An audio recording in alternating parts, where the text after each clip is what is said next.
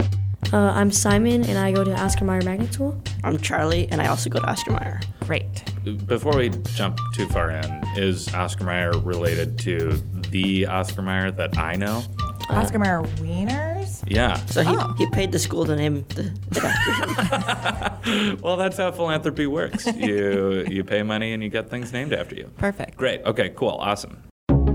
Hi, I'm Colleen, your host of the Good News Podcast. And I'm Neil, the other host. The Good News Podcast is your source for good news, fun stories, auditory delight, and sonic joy. We're bringing all of this goodness to you from the Cards Against Humanity studios in Chicago.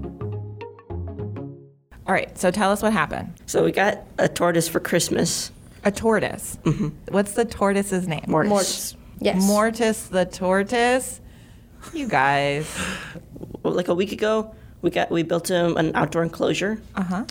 and Uh-huh. so, it uh, didn't have a bottom on it. And when I was coming home one day, I noticed that he had dug a little hole inside, so I I uh, reburied it, and then we went out again. Yeah. I left him in the terrarium, Yes. and then uh, when we came back, he was just gone.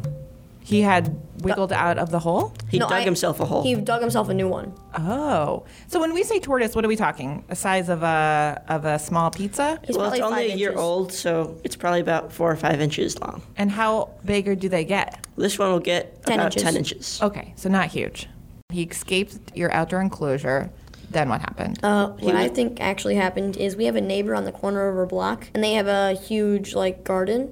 I think that he was hiding there for the first night, and then for the second day, he probably crossed the street into the other bushes where, the, Oh. where he was found. Well, He as, crossed as, a as soon as we busy street. found out he was lost, our mom posted a picture of him on, on Facebook. A bunch of people looked at the picture, saw it, and then four days later, someone on the boulevard was walking their dog, and then uh, the dogs went crazy. And f- when they found it, they found the tortoise, and they brought it to the home that was right there.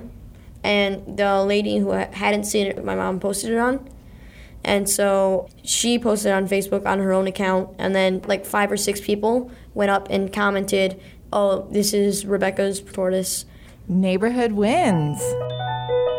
So I, I appreciate this story because it wasn't even someone who read your post finding your tortoise. It was someone who found your tortoise, posted it. Someone who had read your thing, then connected those two dots. So this is human web. human kindness on many levels. Yeah.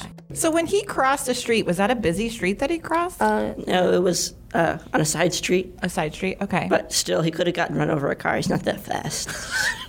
what do you mean he's not that fast? He can probably move like three blocks an hour if he's really running. Thanks to Black Club Chicago, a non for profit, digital first news media organization reporter Mina Bloom for the tip on the great piece and the great news about that little tortoise. Thanks for listening.